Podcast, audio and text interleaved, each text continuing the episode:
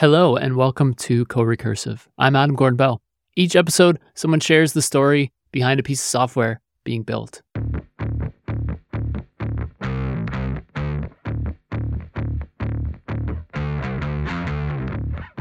You know, a few years ago, Evan You, the creator of Vue, that is V U E, uh, popular JavaScript framework, well, Evan was excited about a revolutionary feature that he built for the 3.0 release. It's called Composition API, and we said, okay, we're gonna ship to this new API. The old API is gonna be deprecated. The problem was the new API, it upset many existing users. In a way, our early user base are mostly people who preferred lightweight solutions, simple interactions, simple apps. But over time, we're seeing more and more users start building more complex apps with Vue, right? So when we propose solutions to address these more advanced cases, these simple case users get pissed off because they are like, don't touch my framework. I don't want to work that way. Like, I don't care about these complex cases. Why are you adding these complex APIs? Why are you making things more complicated? This is a problem. The Vue community and their feedback, they, they shape what Vue is. It changed the anger so many, it's not good. There's a lot riding on this, and so Evan needs to listen to those who are demanding a simpler interface. But many other users also felt the exact opposite, and they let Evan know as well. They're like, oh, Vue has scalability issues. We have a huge Vue project. We have these huge components that nobody wants to touch anymore. We don't know how to extract and re- reuse things. I won't use Vue if it stays only for simple use cases because it shows it doesn't scale. Like we are gonna just migrate to React, migrate to Angular. Evan's a new territory here, and that's our story today. Evan built Vue from nothing and now it's popular and it supports him and it supports other team members. But getting there involved a lot of challenges failed job interviews, nights and weekends lost to working on tickets, startup jobs that, that didn't quite pan out. But it all started with building things and getting them out there and getting feedback. And Evan's been building things on his computer for a long, long time. My first computer was the 486. That was like really old and it had only, I think, 8 megabytes of RAM. But that thing actually cost a fortune back then. So my dad was like, computers are the future. He was right on a lot of things. He forced me to learn English really early on. He uh, bought a computer from me really early on. And for a very long period of time, the only thing I did was just creating these drawings in Microsoft Paint, right? And then in Flash. I used Flash to make a personal website of some sort, then showed it to my cousin who taught me Flash. Like I basically created really colorful compositions. Each page is a different color. He was like, wow, okay. He wasn't really into design, but he was impressed. He was like, oh, you have some like interesting design thoughts? That feedback was important for Evan getting props from an older cousin just felt good, and that encouraged him to show more people his skills. He did a school project all in Flash. It was for a biology class. I used Flash to make a whole presentation that looked like the underwater aquarium with like transitions between different scenes and animations that intro stuff. That one really made the whole class go crazy. They were like, dude, who makes stuff like this for a biology presentation? but yeah, but that was fun. So Evan kept creating things. The positive feedback was addictive, but so was just the actual process of creating things. What always spoke to me was this kind of attention to detail and thinking about what would give people the wow factor when you see something visually. But another aspect is the design aspect where you think about what you're trying to build and then find the best way to express the core value of the thing you're trying to design for. But I think in the early days, it was mostly about being able to create something, show it to people, and see the expression on their face. Evan went to a liberal arts college in the US. It started in economics, but it just didn't click. I want to do something more artsy, but my college really doesn't have a design program per se. It only has an arts department, and it's more like studio arts and art history. So it's more like uh, art critique, like studio art like you graduate, you either become a real artist or you go to work at a gallery or that kind of stuff. That's quite a leap, right? From economics to art. And there's a lot at stake in this change. You see, As an international student, Evan's ability to stay in the United States is dependent upon finding a job after graduation that would sponsor a visa. Not something that art galleries are known for. Evan's dad was nervous about this whole switch. But that was the closest thing I got uh, related to design. So I still went with that. But luckily, we were allowed to choose the medium for our graduation project. So basically, I chose new media. So that means I can work with digital media for my art projects. So I did a bunch of research on modern art that used digital mediums. People who created art using algorithms, using machines, interactive installations. So this direction actually has a bit of more practical or industrial applications because there is a whole like creative industry that's dedicated to doing this kind of stuff. That creative industry is the realm of digital design studios. And so from there, Evan went to the Parsons School of Design. That let him stay in the country and that also let him hone his design skills. The graduate program was called Master of Fine Arts in Design Technology. And it literally is a program that teaches you both to design and code and allows you to explore a lot of different mediums. So you can do graphic design, you can do product design, or you can do physical computing, something that can automate or interact with users physically. A lot of interesting things like that. A lot of people who graduate from that program actually went on to, say, work at creative agencies or actually just be designers. It's a pretty open ended program. It, it basically shows you that there are many, many different ways you can express your creativity and share your creations. At Parsons, Evan discovered HTML, CSS, JavaScript. These were exactly the design mediums he had been hunting for. Because it's super low barrier to entry. You just code with a text editor and a browser. Anyone has a browser, right? You can immediately get feedback while you work on things. And when you're done, you just upload it somewhere and everybody can see it. Compared to, say, when you work on a physical computing project, it's very different experience. When you finally make it work, you have to remember how to take everything apart, store them correctly. Then you have a list of instructions on how to back put them back together for your presentation. Web, in that regard, is much more tolerating. Parsons taught Evan product design, but learning JavaScript is something he did on his own. Then, a new approach to interaction design caught his eye a to do list app, the Clear app for the iPhone. So it was basically the app that invented the swipe to interaction. Yeah. Swipe right to complete it, swipe left to cancel it. You pull down to create a new one. At the top, you tap the empty space to create one at the bottom, and you long pull to go back one level up. So you have like multiple sublists, right? There's only instructions when you first when you open it for the first time. It teaches you how to use it. And then later on when you use it, there's really nothing else but just some color blocks on the screen. Why like why did that speak to you? It's mostly the interaction and the uh, very refined animations. Like people get used to it nowadays because you see it everywhere, right? But the first time you see it on a touchscreen, and iPhone was relatively new back then, right? Touchscreen was relatively new. Everybody was just like exploring how you can create new form of interactions on this new medium. So Evan got to work and he tried to recreate this in HTML. The question was, could this new way, this new approach, could it be done on the mobile web?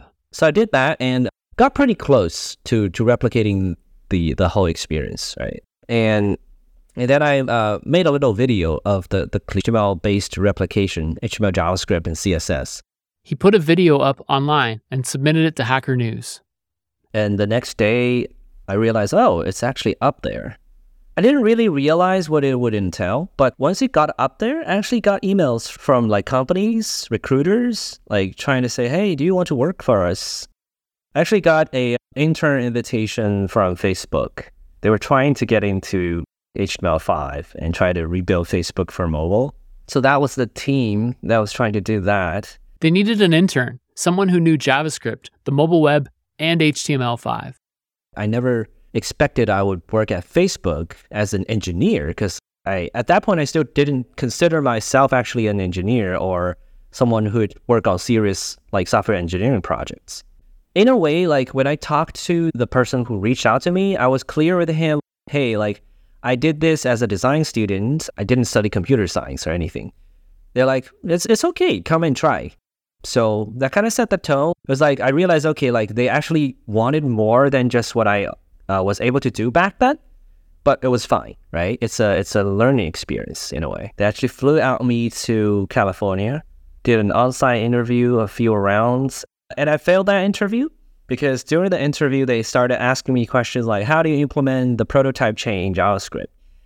And I realized, okay, I don't know shit about JavaScript because really that was just the beginning of my like foray into web technologies. I was like basically reading about how you do things on like these tutorial sites or like MDN and just like basically learning just enough to make the things I want to make work.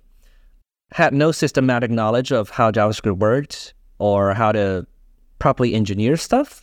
So obviously that didn't really fit the engineering role that Facebook wanted me for. So, back from Facebook, Evan was still going to Parsons in New York, but he had moved to New Jersey. And he had some commute time on his hands, and he decided to put it to good use. I actually bought the very thick Rhino book. If people learn JavaScript, they know what it is. It's called The Definitive Guide to JavaScript by O'Reilly. Had a rhino on the cover. I read it from cover to cover during my commute. So there's like a 45 minutes ride one way. So I just read the book on the bus that's how I forced myself to finish that book, really, because I had nothing else to do on the bus. The Rhino book is large and, and kind of dry, but but Evan was feeling empowered. You know, his Clear app had gotten validation. He'd made something, he'd put it out there, and it had taken him all the way to the Facebook campus. Nowadays, I don't actually like Hacker News that much, but back then, just seeing yourself up there and knowing, hey, this is a place where people know, oh, it's a big deal you get on Hacker News that was like quite validating moment for me. That validation, right? The recruiters reaching out, the attention of the wider world, it propelled Evan forward. It propelled him to take these two skill sets, the knowledge from his Rhino book and the things he was learning at Parsons, and bring them together. We had this uh, algorithmic animation class that teaches you how to do animations using code. And I realized, okay, you can do the same thing on a web page using Canvas or WebGL. And these are relatively new APIs that's just being introduced or standardized. And Chrome was really pushing this whole campaign of look what the web can do today, right? So they did a bunch of things called Chrome experiments. Essentially, these little interaction pieces created using JavaScript and web technologies. So I really liked that and started doing things like along those lines by myself. I built a portfolio site and these little interactions where like when you hover over the page, you see something following your mouse, and it's like a, a whirl of interactive dots that's controlled by your code, right? It just have these really nice curves. It's like a flock or swarm of things that just moves around. I included the HTML5 clear thing. I included a bunch of school projects and just put it out there in preparation for job hunting upon graduation. Evan had a picture in his mind of his future a job at an agency, one that did big brand advertising, maybe. It had to be a place familiar with the visa process to keep him in the country, keep his dad happy. So they had to be willing to handle that. But yeah, he wanted to design these premium web experiences. What happened was something a little bit different. I just got a call from a recruiter at Google Creative Lab. And she was like, Hey, we saw your thing out there. Looks interesting. Do you want to come it was like a direct offer. I think there was a sort of a interview process, but that's like they already decided to give me the job. They were just there to uh, a vibe check or something. Evan was offered a role that seemed perfect for him, the creative technologist, a title that acknowledged his self-taught tech skills, his design skills, and his artistic side. So I was lucky enough to get this so early that I didn't have to go through any sort of submit resumes or anything like that. But what about your your dad? Did you phone him up and be like, "Listen, I didn't do economics, but Google." Yeah, yeah. I did. I did. Exactly. I, that's what I said. I was like, "Look, look where I am now." I, I think he, he basically just said, "Oh, congrats. That's good for you." And I understand where he's coming from, right? So he was actually really happy when I told him, "Hey, I'm actually working at Google now, and there should be no problem with the work visa or stuff like that." Okay, so imagine it's your first day at a new job. Now imagine that job is Google and it's your first job after graduating. For Evan, this didn't just feel like stepping into a new office plan, it was a leap into a world that felt like it had sprung from the pages of some science fiction novel. Yeah, it was fancy. It's like huge office, people running around on scooters, and basically free snacks and free bars everywhere. It's very colorful decorations.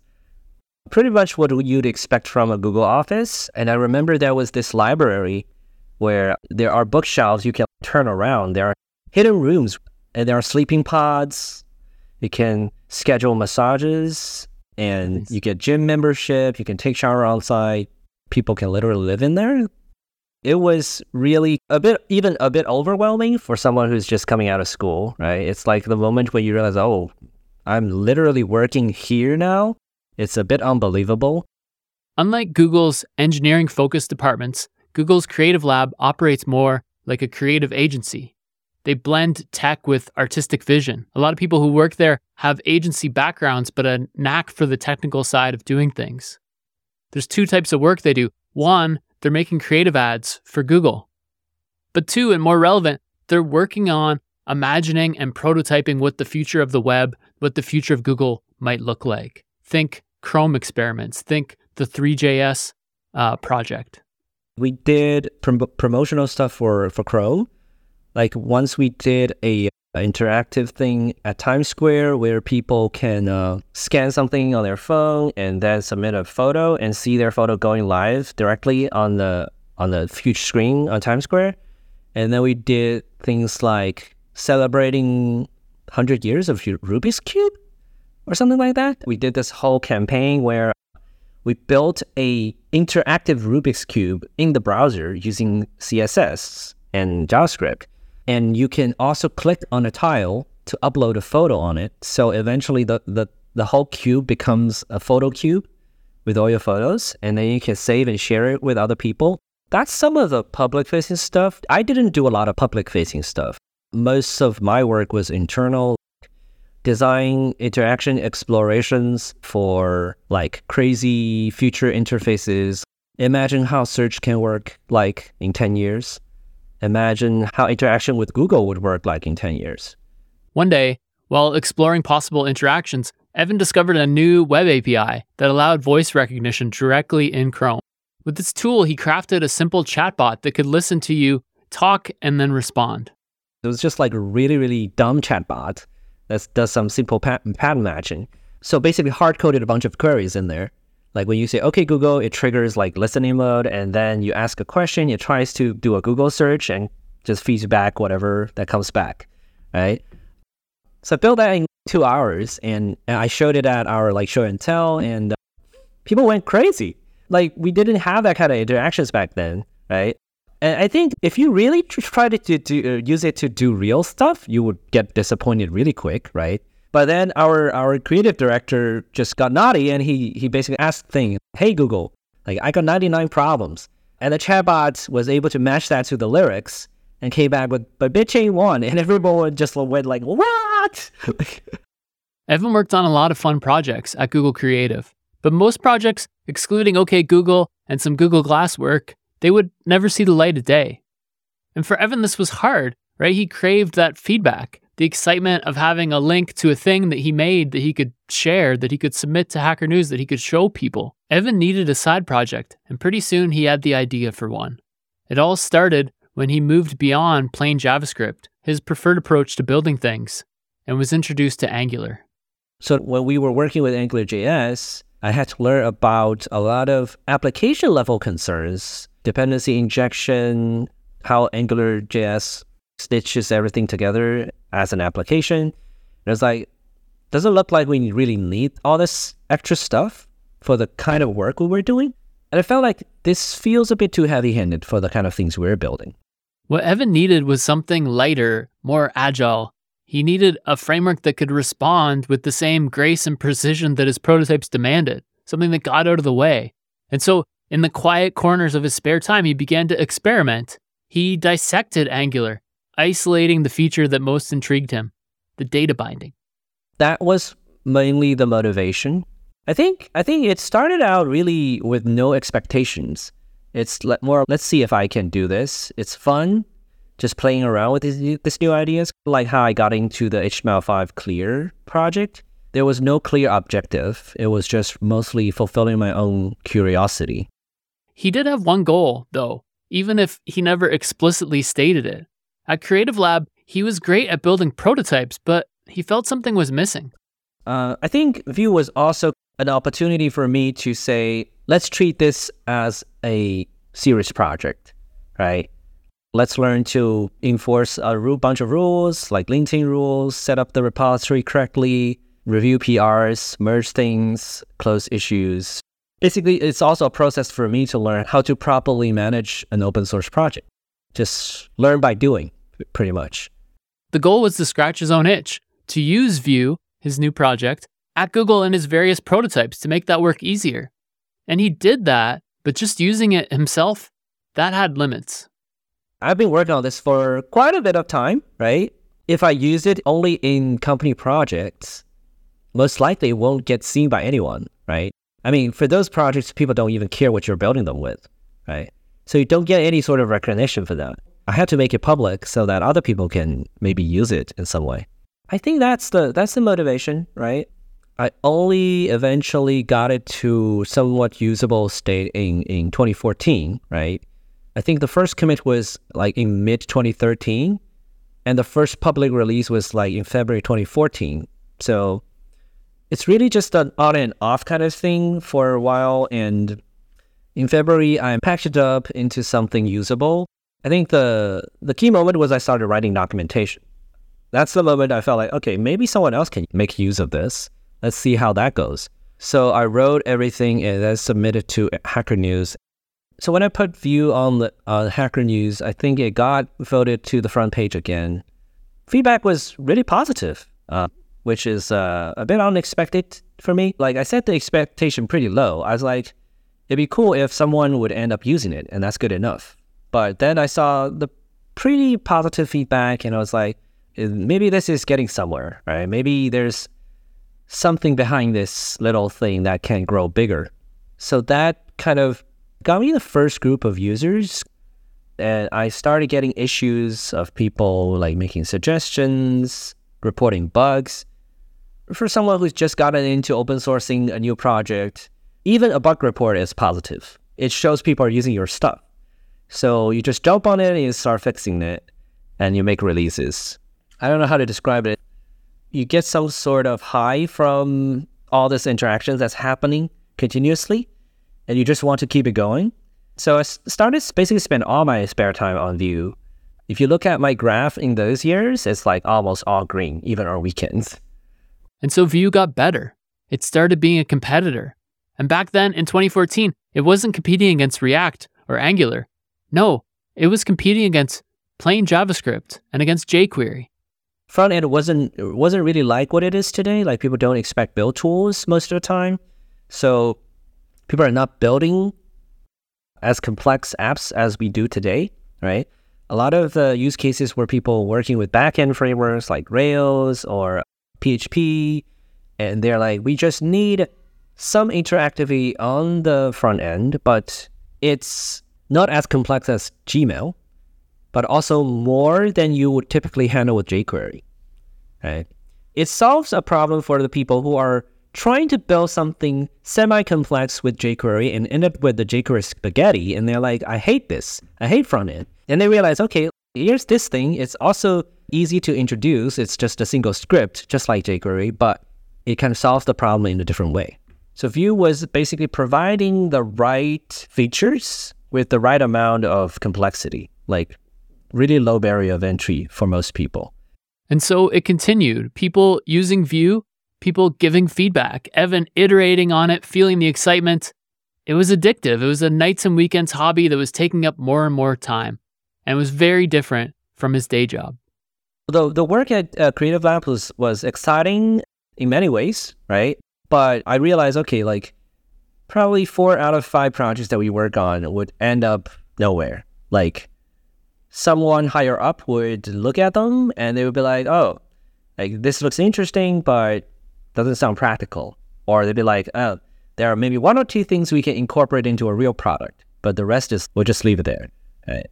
Many of the work at Creative Lab ended up that way. So when you see that pattern, it, it starts to get a little bit of, I wouldn't say demoralizing, but it's it's. I sometimes I wish we have a higher hit rate, right? Like, I wish we more of the stuff we spend time working on would end up going out to the world. So to me, Vue was an outlet for that. Like, I this is something that I control. It's already out there. Right? Everything I do on Vue gets real world feedback. Meanwhile, web frameworks like Rails, like Django, like Laravel were adding more interactivity. The expectations for the front end were changing. React was now the go to for building interactive front ends. But this was a totally different development experience for those who were used to just sprinkling in some JavaScript here and there. There was a moment when Taylor Otwell, author of Laravel, started looking for a front end framework. He was just getting into front end, so st- he started looking at some of the popular options. He tried React first, didn't really like it, and then he tried Vue, and he liked it. So he said, "Okay, I tried React. It's a bit hard to, for me, so Vue looks nice and easy." So he made that tweet, and that really brought the attention to all the Laravel users because most of them are not really front end developers. So when they see someone they respect having an opinion on front end stuff, they obviously will be willing to at least take a look at it, right? And then Jeffrey Way, who is a notable content producer, educator in the Laravel community, he makes Laracasts, right? So he started making a whole series on teaching Vue to Laravel devs, and that really also helped. So with both of these combined, we see a lot of uh, growth and adoption. Meanwhile, Evan starts talking to some people at Meteor. Meteor was a full stack JavaScript project where it was easy to get started. It got a lot of hype and traction, and it, I have to say, it was a really cool project, right? It just came at a different time. There are some design decisions that eventually led it to locked it itself into a box in a way. You could only use MongoDB. It bundled its own Node.js distribution and had its own package system that doesn't play well with NPM all those kind of little things. The Meteor team, right? They're building a JavaScript framework. Evan's building a JavaScript framework. And so they wanted to learn from him.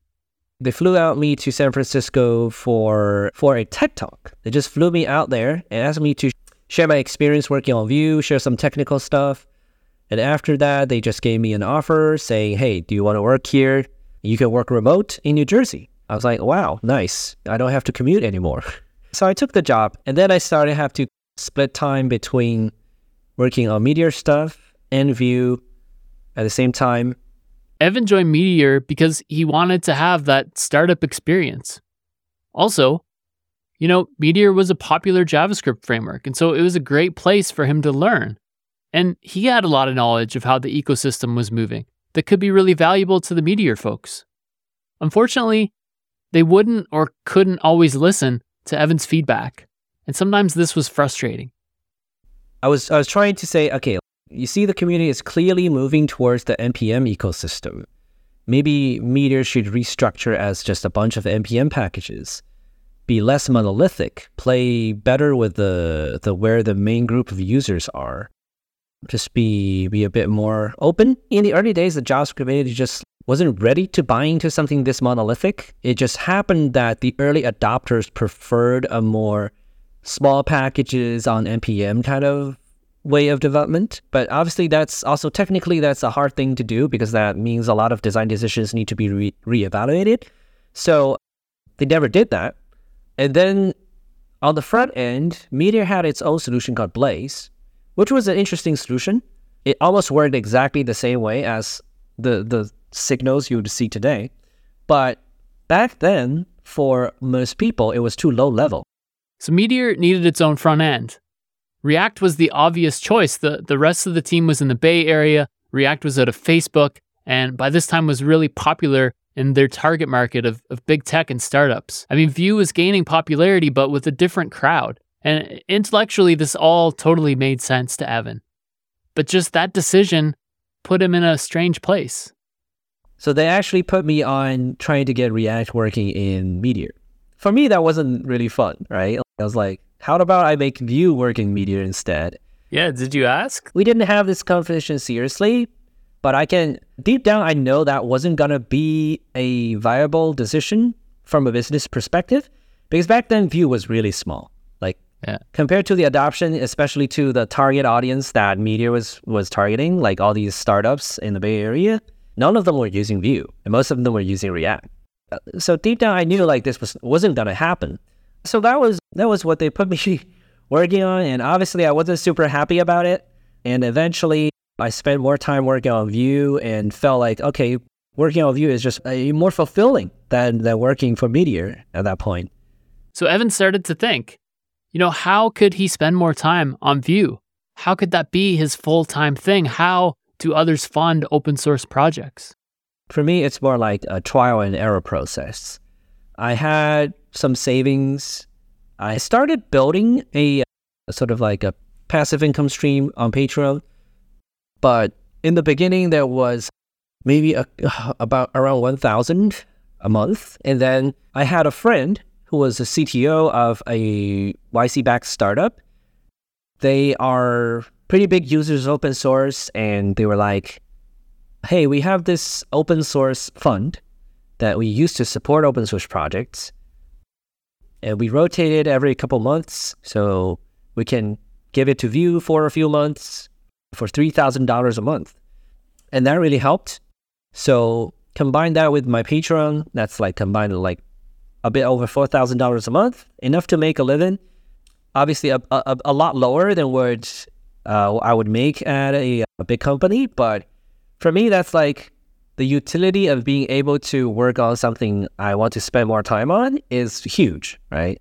I was willing to give it a shot. I was like, if it doesn't work out after six months, worst case scenario, I'm just gonna look for another job, right? So there wasn't wasn't too much to lose because at that point, Vue was getting decent traction.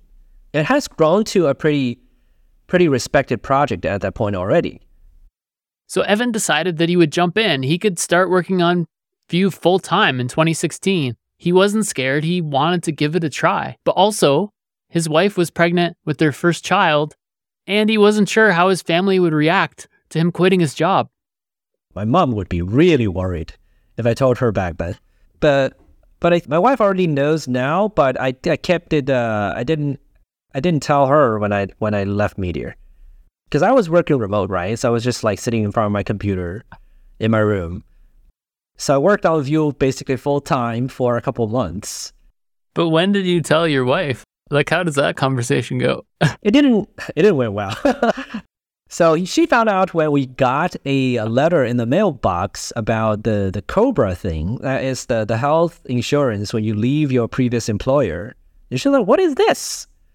I'm like, "I can explain." Um, yeah, but she wasn't she wasn't really mad at me because I think when I explained to her, "Hey, like I'm just trying this out," and she was like, "Okay, fine." Try this, but if it doesn't work out, I'm gonna kick you back to a big company. So, spoiler alert, he never got kicked back to a big company by his wife. Quickly, the funding was enough to support him, and then it was even more than his previous salary. And once he was full time, you know, the project picked up a lot of momentum. Vue 2.0 was a complete rewrite that he did in 2016, and then in 2017, he did 2.1, 2.2, 2.3, 2.4. He was picking up speed, right? He was getting feedback, he was iterating. And then in 2018 and 2019, users kept asking for more features, more powerful features to handle more complexity.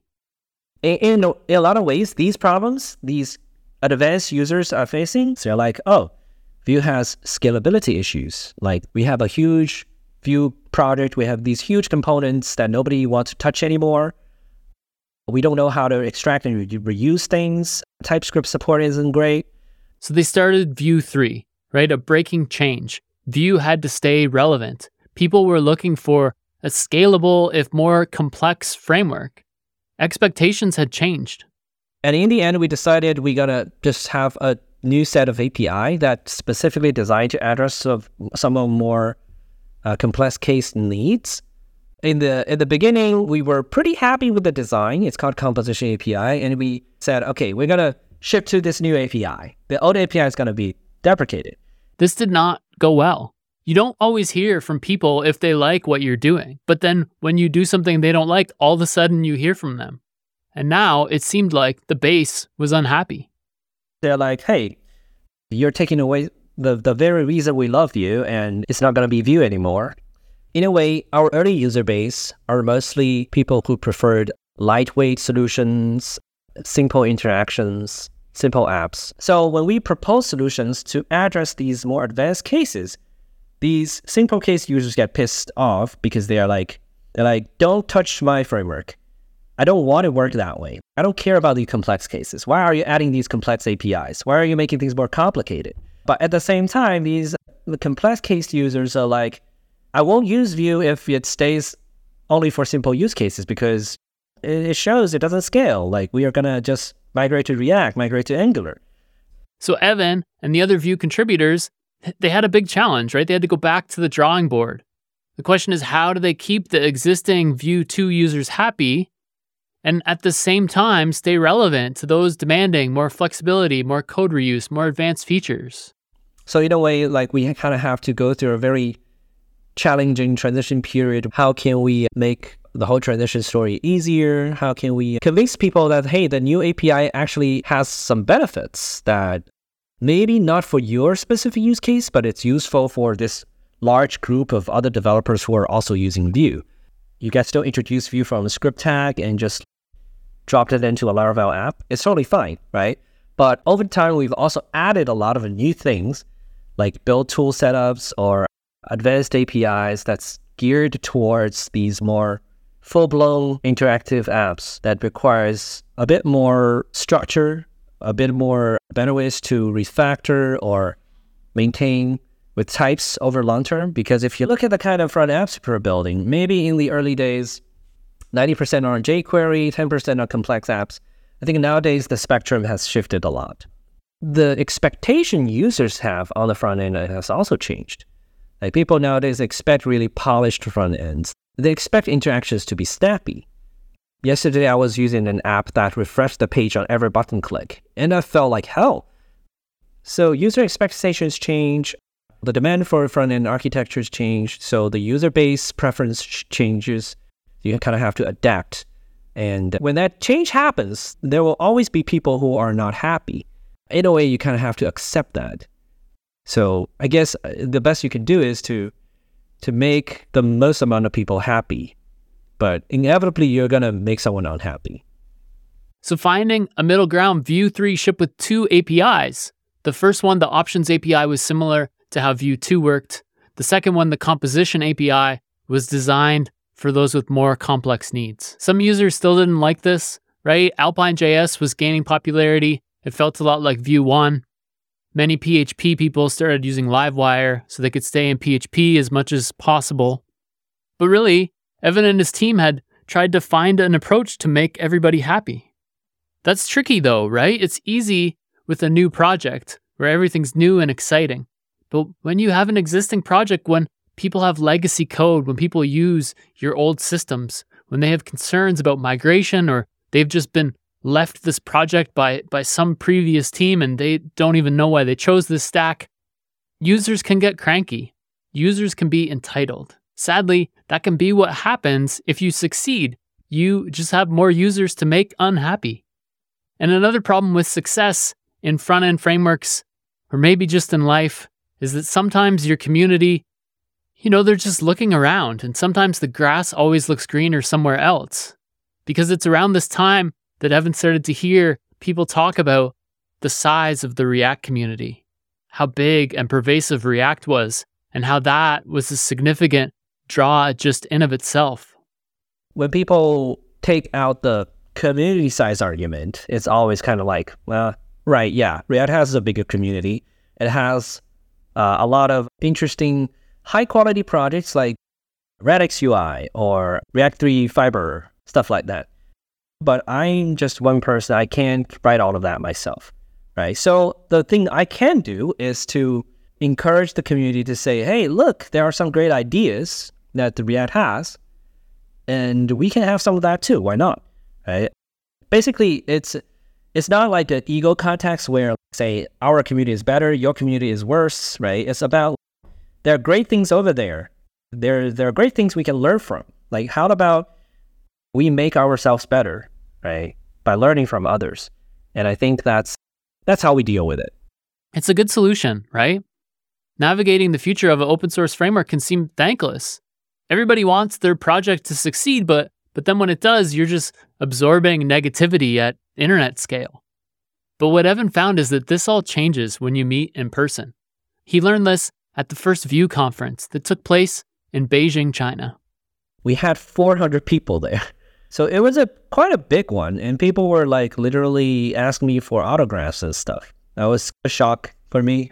But it's also for me offline conferences are often the moment where it kind of refuels me because I'll be completely honest, there will be periods where I feel like burnout. I just feel like a burden working all things at times. And, and sometimes you would go on Twitter or other pl- like Reddit and you would see people talking negative things about open source stuff. They would say, oh, Vue is shit. React is, is the GOAT. A lot of people say that without thinking about the implications or how people working on those technologies would feel when they see those words. And in a ways, as a maintainer, your signal to noise ratio is very disproportionate because on online interactions, people rarely go out of their way to praise something that they really like. It's rare, right? Maybe out of out of a hundred happy users, maybe one of them will make a tweet and say, "Vue is so great, thank you for making this." It does happen from time to time, right? But it's not like it happens every day. But there will always be someone raising an issue, and some of those issues won't be friendly, and they'll be like, "Your dumb library is breaking all my stuff. You better fix it right now." Or there will be people like, "Look how this other library is doing it. They're so much better. I'm gonna switch to them if you don't fix it." That sucks, right? That would be hard for anyone to take. And it's really hard for Evan. You know, he he loves getting positive feedback, creating something, and, and, hearing people enjoy it. That's what's driving him. And here he is just absorbing all this hate. So the, the Vue conference in Beijing really made a difference, really saved him from feeling burnt out and beat down by this all. And then the Vue conference in Poland happened. And again, he got to meet a lot of Vue users in real life. They'll be like coming to you at the after party and say, Evan, sir, your work has helped me so much. I'm making a living because of you, and I got this job because of you, things like that. And this happens a lot at offline conferences. And these are the moments that really makes me realize, okay, all the negative stuff you see online, they're disproportionately high because people are more inclined to express negative opinions on things. But these in-person interactions make you realize, okay, like there are much more people who are satisfied with the work you've put out there. They're just not really being really loud on the internet, but they are there. And they're here in front of you and they're saying that to your face. And that's much, much more empowering than something that's said over the internet. Right? So every time you go to an offline conference, it feels like I'm like, okay, it, it really justifies all the effort that went into it and it's it's all worth it. As we get close to the end so far of Evan's journey with Vue, it's clear to me that the path of open source development is as much about managing your own expectations and motivations as it is about writing code. You know, Evan's story is about staying motivated long enough and working long enough on a project to build up a significant user base. And it's crazy that it all started back with that 486 that his dad bought him and the positive feedback that he got from the things he created on it. I think the common thing that that kind of motivates me between the early interactions with the computer and the work I did later is that I'm validated by the things I create and share with people. So if I do work, but I don't see it being shared with people, can't see how it affects people in the world, then it becomes much less satisfying, much less fulfilling in a way. It took some risk, obviously, right? I didn't know how it was going to turn out. I didn't really have a clear picture of how I want to make this all work, but kind of figure it out along the way. Obviously, I'm not trying to convince people to take a reasonable risk. I know I had a safety net. I know I could have go back to a big company if I really want to. So if you're at that stage, you're like, I, I know I probably I can land a job if I want to, but then I also have this really crazy idea that I re- I'm really passionate about. And I want to try it out. I think you should try it. Or you would live your rest of life thinking, oh, why did I never try that? Right. Should they should they tell their wife first or that depends. That really depends. That was the show. And I got to say thank you so much Evan for sharing your story. It's just I love hearing all the the little details that that bring things to life about how somebody shepherds a project like this through time. You can find Evan on Twitter, you can find him on GitHub, you can especially find him, you know, in person where you can tell him, you know, how much his story means to you. And if you want to learn more about how Evan got his sponsorships lined up, how he got the money in for Vue and his other projects that help support him and take him on this path, if you want to learn about that and how he thinks about funding for open source and the advice he gives to others who often come to him, ask about, hey, how do I do this full time? How do I do open source? Um, then you're going to want to check out the bonus episode. It's bonus 22. It's already out for podcast supporters. So support the podcast and you can hear that episode. And until next time, thank you. Thank you so much for listening.